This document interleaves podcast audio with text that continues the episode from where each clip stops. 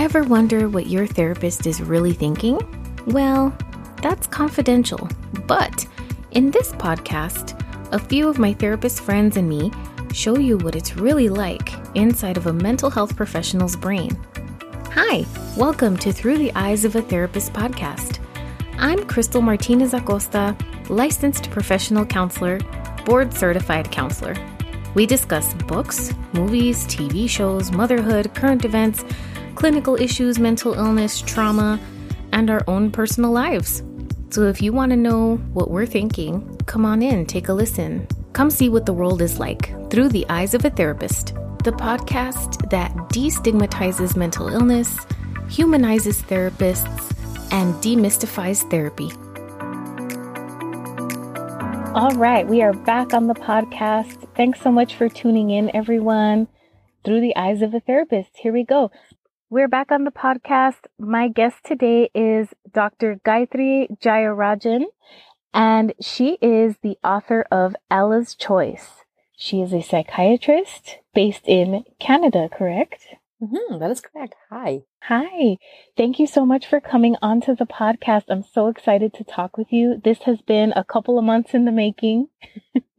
That's right. That's right. Because it's toddler mom life, hashtag toddler mom life around right. here for both of us. And so we're here to talk about Dr. Gayatri's book, which is called Ella's Choice. And we're here today to also talk about teaching kids about boundaries and maybe a little bit about toddler mom life. For sure. So, Doctor, thank you so much for coming on. Can you tell us a little bit about yourself? Yes, thank you so much for having me on. I really appreciate it, Crystal. Um, yes, so my name is Dr. Jayarajan, and I uh, am a psychiatrist here based out of Toronto, Canada. And yes, I have a two year old daughter. Um, her name is Ella, and she's the inspiration for the book, which I'll talk about later. And yes, I, I wrote a book about uh, consent and boundaries by the name Ella's Choice. And it's um, pretty widely available. And it's um, on Amazon, Indigo, Barnes and Noble.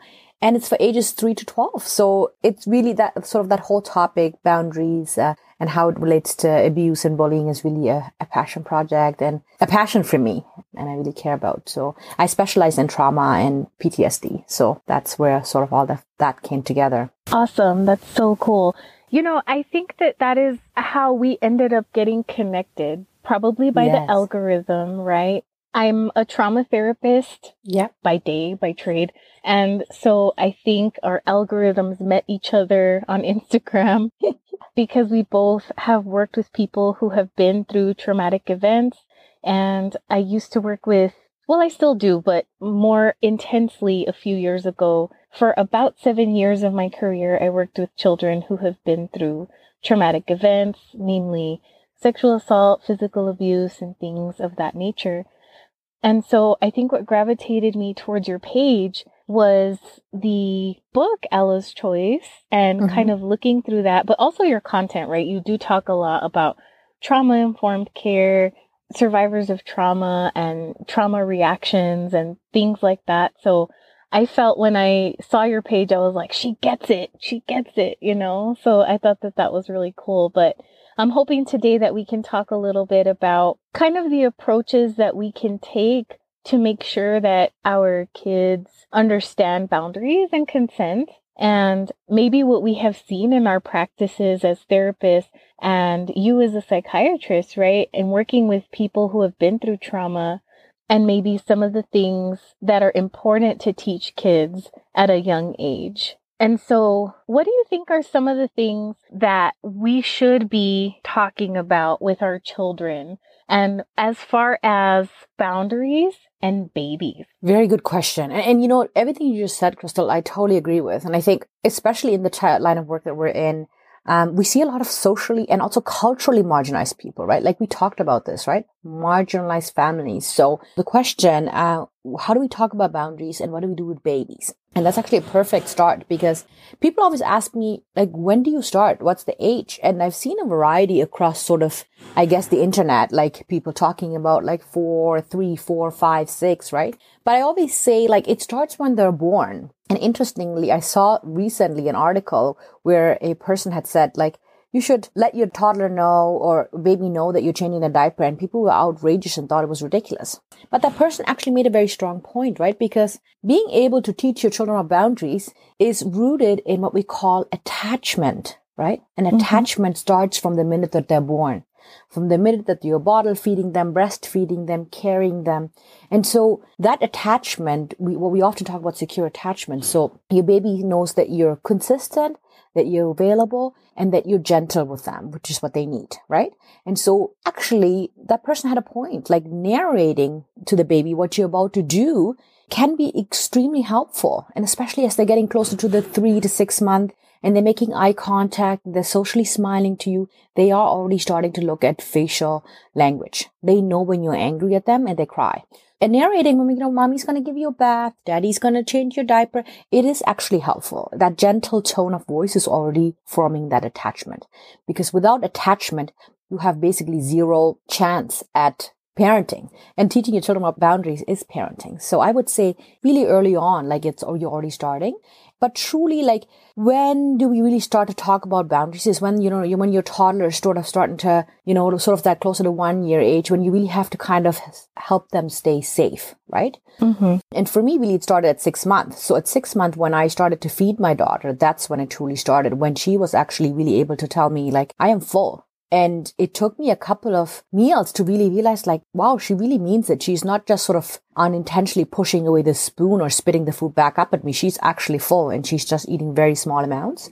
So, you know, force feeding our children is part of not respecting their boundaries. If your child at meal times is spitting food back out at you after several scoops or is clearly saying no, then you need to start respecting that. So I think, you know, you can start as early as when they're right when they're born, but really at six months, I started to notice more detailed boundary setting that the child was already teaching me. Those are really great points.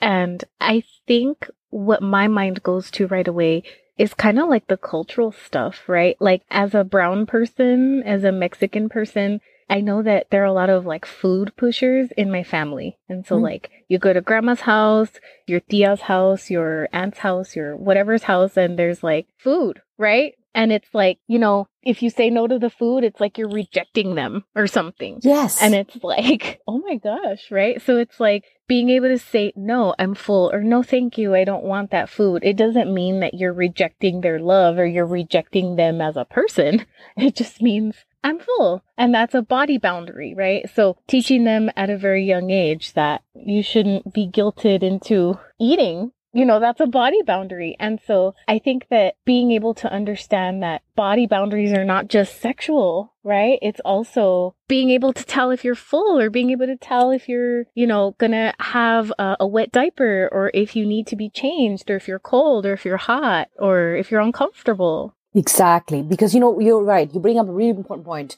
There's emotional boundaries. There's physical boundaries. There's sexual boundaries. Like they're all, um, and when I really talk about this book, I'm really talking about all of those three things, right? And I always say like the slogan for this book is give your child a voice with Ella's choice. it sounds really nerdy, but really what I'm trying to say is like, oh, I like that. Yeah. Um, thank you. um, because at that six month, when they can't talk, you are their voice, right? So let's say, you know, um, you know, grandma's over to uh, feed and she's saying like, you know, no, he needs to eat more. She needs to eat more. There's not enough, uh, food. Then you're their voice. You're saying, no, no, I know. Like for me, I had to do that. My daughter, I was like, no, she's a snacker. She eats small portions and she wants to eat every hour to two hours. And she hasn't really changed as, as a toddler. She's still doing that. So, um, you are their voice. And I think that's why I really targeted this book both at children and made it really colorful and illustrated and with the rhyme in it so children can enjoy it. And then I have a introduction and a reader's guide for the parents to kind of navigate some of that. This conversation today would be a really great asset to that for parents to also listen to. Yes, that's great. And what was the rhyme again? Can you say it again? Give your child a voice with Ella's choice. I love it. I love it. It makes so much sense. Yeah. Maybe that should just be the title of this episode or something. do it. I don't know. Do it. Do it. Do it. Oh my God. I know. And I should just create that as a slogan for the book. Yeah, that should be a slogan. Yeah. Like trademark that for sure. totally. So yeah, I feel like some of the questions that I get as a therapist, and I'm sure that you get this question too, is like, how early is it or how, you know, is it appropriate to be talking about, let's say, body safety or sexual boundaries, mm-hmm. right? Yeah. With your baby or your child. And I always say yes. And I think it's important also. And if you don't mind, I'm going to like kind of segue into that section because yes. I feel like that's kind of an area of expertise for me, just having treated so many kids who have been through sexual abuse. You know, the research is showing that it's important to be able to have children like label their body parts appropriately, right? Like not calling them by like toy names or like pet names or things like that, but just saying, you know, penis, vagina, you know, like the actual anatomical names and things like that. And so those are questions that I get a lot from parents. And like, I think that it kind of shows like the discomfort that parents have mm. about the stigma around like sexual kind of things or like the anatomical names for things. What do you think about that kind of question when that comes up for you in your practice or from parents? You know, this is a great question. You know, part of why I created this book is it's exactly that because when you see adults who are struggling with boundaries and they have children at home, I always wonder like what is happening with the children? And some of that comes out in therapy. You know, how, oh, like mom is not happy with how dad is treating the baby or dad is not happy with how mom's treating the baby and how there's boundary violations happening at home, right? Mm-hmm. And yes, this question is so important. Absolutely use anatomical words. It is uncomfortable. And I know it because I am teaching my daughter right now in bath time. Vagina is what we use, you know, and for her, uh, for her butt, she uses def- several words. She uses a German word. She's, she's got the Tamil word. She uses bum bum, but it's okay. They're all very close to being truly the anatomical word, but we're not creating a new word for her anatomical parts. So that's, it's really important. Just like we're teaching her her head and toes and knees and shoulders, that's absolutely important. Mm-hmm. As soon as they start learning words, the more your child can communicate with you and use appropriate language, the more likely they're going to come and disclose to you if somebody's making them uncomfortable. Right. And so that's again the premise of this book we're saying if your parenting and attachment is safe and your child feels safe around you and the communication is good and clear, then they're going to come and tell you if somebody's making them uncomfortable. But for that, we have to facilitate that comfort, that safe space at home, and also the right terminology. So it doesn't really make sense for you to teach your child some kind of abstract word for that anatomy at age two or three when they're learning and then be like, oh, but it's something else at age six. It just doesn't matter. It's part of, um, part of regular language, just the way that your kid is going to hear swear words at school and is going to come repeat them. You know, there's going to come a time where you can teach them what's appropriate, what's not. And also teaching them that, you know, what part of your bodies do you keep private, right? So mommy can give you a shower, daddy can give you a shower, but nobody else should be really giving you a shower unless it's explicitly discussed. Maybe it involves one of the grandparents, it involves the babysitter. And so that they know that, you know, they keep their vagina private and that they keep their bum private. Um, so that's absolutely important. And that's teaching body safety at a very young age as soon as children are able to speak. Absolutely, yeah. And I think that there are, you know, the there's the speech reason, there's legal reasons also, right? I've heard, mm-hmm. at least here in the United States, in El Paso, Texas, very specifically, right? Because I can't speak for the rest of the United States or anything, but in legal proceedings and like forensic interviews and things like that, after like a sexual assault of a child, things that I've heard are just kind of bizarre, right? Like where a child will try to disclose, like, somebody touched my cookie or something like that. And it's like, well, that's not an anatomically correct correct word. And so they kind of yeah. get the case dropped because there's no specific terminology for that private part being touched or something like that. So these are things that I've heard and I'm just like, wow, or things that I've experienced in practice or my colleagues have experienced and it's, it's frustrating, right? So it's just kind of like spreading that awareness to parents is important right? Like, let's just call things what they're called and not be ashamed of it yeah. because it does provide that awareness, protection, and empowerment and the sense of boundaries as well. Yeah. But I think consent is also the extension of boundaries, right? Being able to say no. And so I wonder if you can talk a little bit about, I'm going to segue to another topic, I suppose, and it's just kind of explaining consent, right? So I know that in the book, you talk about boundaries, but what about consent? Like giving permission for something. Like, yes, it's okay to give me a hug, or no, it's not okay to do that for me or to me. What do you think of that? Very important. Can I just say something about what you just said though, just prior to that? Oh, yes. About yes. the legal proceedings? One, when your child, unfortunately, we're stepping a few, we're thinking a few steps ahead, which is exactly what this is. Because when we talk about abuse, bullying, and disclosure, like when a child comes and ha- says like the exact words, like, you know, uh, breast, vagina, bum, penis, then it already demonstrates that this child is aware about privacy. The child is aware of their body parts and the child is able to say that somebody violated those parts, right? So yes, if somebody goes up there and says, unfortunately, a word that the parents taught them, such as cookie or something, it's just so, it's just really hard. And it's so unfortunate that that happened. So we absolutely, it's really important, especially in those cases. So I just wanted to drive that home. Like it really demonstrates multiple skills on the kids part. And also when they can come tell their parents, right? And they can actually take it serious right? Because how do you know when they come and use a word like cookie? Like, is she referring to an actual cookie or is she referring to her vagina? Right. So I think that's really important.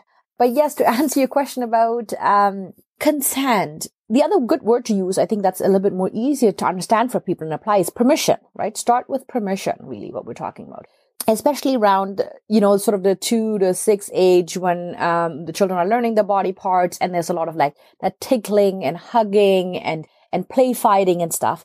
And here we're really talking about, again, what happens at home is what happens outside. If children feel that, you know, they can say no and they could say, not right now, because I'm, I'm not having a good day. I'm not in a good mood or I'm actually uncomfortable, right? Like recently, my daughter was having an ear infection and she just didn't want to hug or kiss. She doesn't want to be touched because she's in so much pain. But it took me like a good other half day to realize where the pain was coming from. I thought she was just having a moody day and then she started pulling her ear. So if she doesn't want to have a hug and she pushes me away and she's sort of cranky and stuff, really respecting that messaging that she's giving. Mm. Play fight and s- smother your kid and, you know, play with them, you know, as much as they want if they're having a good time. But when they kind of say stop or they're uncomfortable, you just need to be attuned to that. And because they're saying, I'm uncomfortable, please stop. And some of them will say stop and some of them just expressing it through language. And you can teach them to say, please stop no, I don't like this, a variety of words so that when they go to daycare or somebody else is around and trying to do this with them, you might love play fighting with them.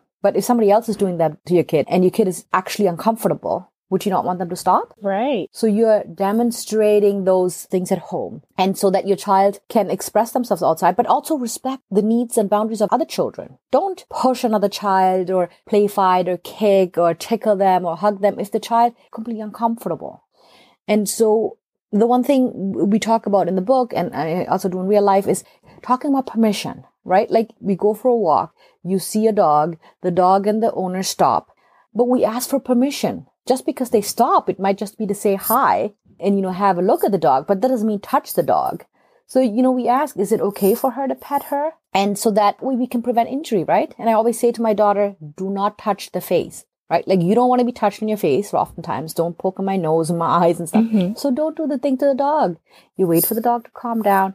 And then when you get permission, you ask for permission, you can stroke their back and be gentle. Just the way you want to be treated. So things like that, teaching your children permission, asking for permission before touching other people, other humans, taking things from others.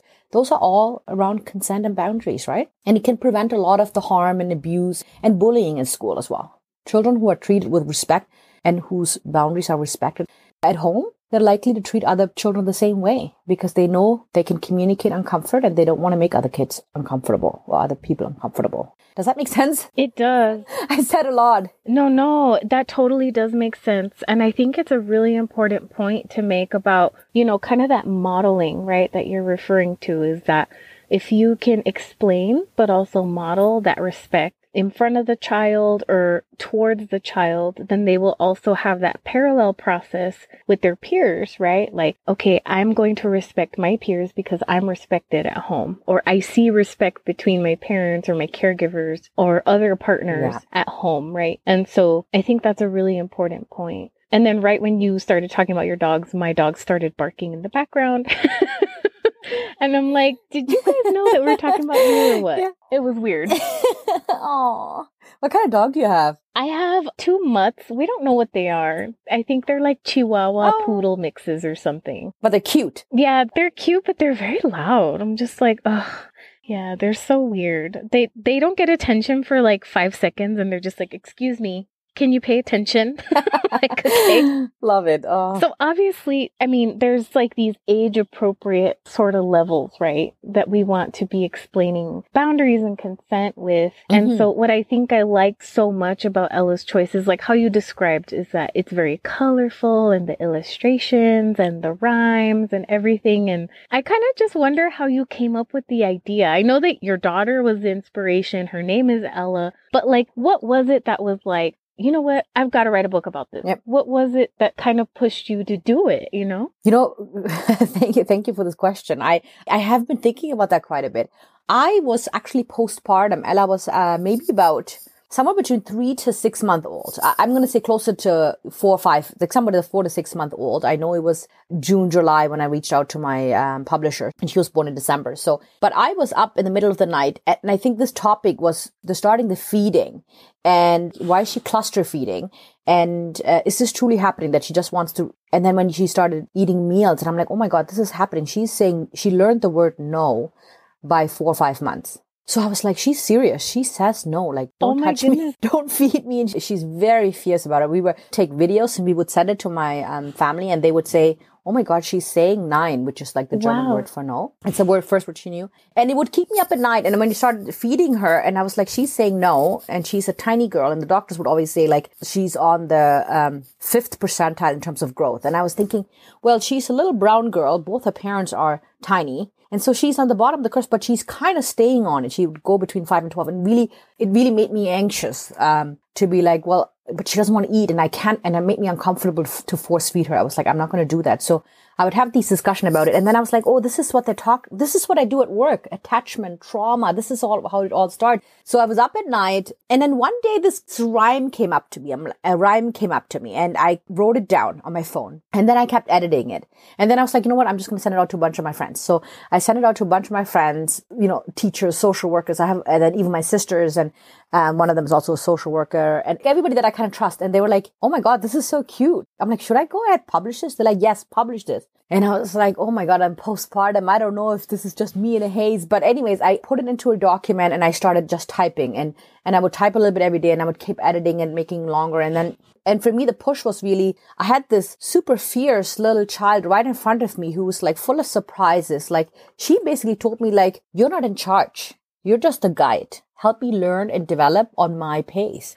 And she would communicate discomfort through her eyes, through her body language, the words. And I was like, wow. And so I just kept typing and typing and typing. And then I built up the courage because I said, if I don't do it now, when am I going to do it? Like she gave me so much courage because now it wasn't about everybody else's views and perspective. It was just about her and all the other children in the world. So it gave me this courage that I think that I didn't have prior to motherhood to make myself vulnerable. I think publishing a book is you make yourself so vulnerable, especially the topic, because I'm not just writing something fun and lovey dovey. I'm, I'm writing something that has to be so um, it had to kind of be appropriate both for children and for parents. And that double sort of piece was very difficult. I had to take out some of the wording that was too difficult and triggering language I had to take out. And I had to really think about the audience. So yeah, so the, she was really the inspiration. And, um, she also gave me the courage to make myself that vulnerable. That is so cool. What an awesome story. Yeah, absolutely. It does take courage, and I'm glad that you did it though.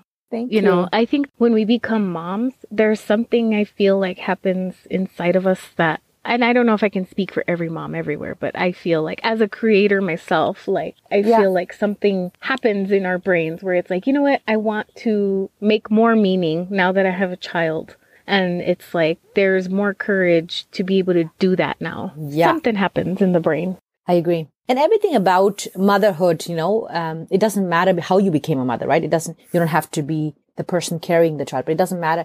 But there's so many steps to that process of becoming a mother that's so vulnerable and painful, no matter what your journey is, that a lot of the things that mattered before and things that you cared about people think about you don't matter anymore, right? Yeah, no, they don't. You're like, oh, I'm like, well, the person who was being a mean girl to me in at workplace, well, she's not here while I'm going through all of this sort of isolation and pain and and self discovery again, right? So then all of those people don't matter anymore and you're in the small world where you can actually think differently. And I really, I really enjoyed that. Yes, absolutely. There's a perspective shift for sure. Yep. Yeah, I agree. Yeah, yeah. Thank you. I, I, think it's wonderful what you're doing. Thank you so much for creating it. I think it's important work. Also, thank you for everything you do.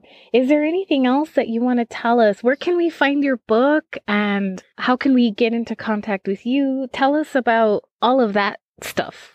Yes, I will. Just one closing comment that I wanted yes. to add here. Um, just for older children, because I know Ella's Choice, the book, I sort of made it three to 12. It's a wide age range, but I've been reading it to my daughter since she's like 15 month old or something, 15, 16 month old. But also like the older children, that's one of the questions that comes along. First of all, everybody's developmentally very different. So some kids at 12 might say, mm, this is like too much of a kid's book for me. And other children will say, no, love it.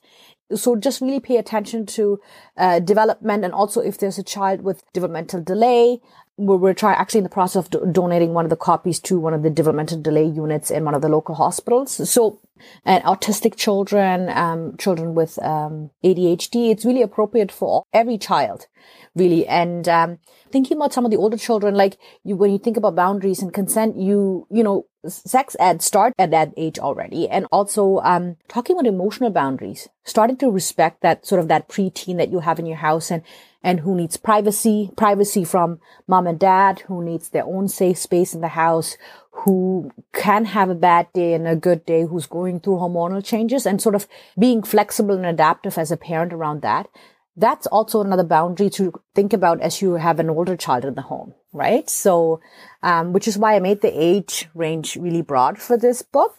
I wanted to just add that as a closing piece because I thought that's important because, um, you know, just for children with sort of preteens who are reading this book. And I wanted to know, I wanted to let people know, like principals, schools, teachers, therapists, like I've been using it in my office and some of my child psychologists, social workers, uh, therapists, um, psychiatrists have been using the book as well and with their clients, um, in family settings and, and things like that. So where can you find me? So I am on Twitter under Dr. Gayatri Jaya. I am, uh, on Instagram as Life of a Shrink and Ella's Choice. I'm on Facebook as well, but I'm a little bit less active on it. And then I'm on LinkedIn and Twitter as well. So really on all of these platforms, the book can be found on Amazon, Indigo, uh, Barnes and Noble, and, and really every country, um, Waterstones in the UK, every, most of the countries, it's, it's somehow available one way or the other. Like usually the major booksellers, um, we have over 10,000 online platforms that it's available on. Book Depository is another big one. And, and in Toronto, we have a bunch of local stores as well. Book City, um, Caversham Booksellers has it as well. And one of the local chapters is going to be taking it up pretty soon. So yeah, the book is pretty widely available. And uh, if you want a signed copy, just reach out to me personally and um, I'll be happy to send you a signed copy. Awesome. I want a signed copy. like, um, yes, yes, you could have like sign me up for that. I know, I know. Totally, oh, yeah. And then we're gonna do a book giveaway for yeah. Ella's Choice. And yeah, thank you so much for coming onto the podcast. I'll put all of the links to everything that you mentioned in the show notes and I really enjoyed this conversation with you. Thank you so much for taking time out of your busy day to talk with us on Through the Eyes of a Therapist podcast. And let us know whenever you want to come back. You have this platform whenever you'd like. Thank you so much. That's so kind of you. I really look forward to the book giveaway on your page, Through the Eyes of a Therapist. Thank you for having me. Thank you. Thanks for listening to Through the Eyes of a Therapist podcast rate and review the show on Apple Podcasts, and please connect with me, Crystal Martinez Acosta, licensed professional counselor, on Instagram at Through the Eyes of a Therapist Pod. More information about booking me for therapy or training can be found there. Until next time, keep on fighting the stigma and go to therapy. I'll see you next time.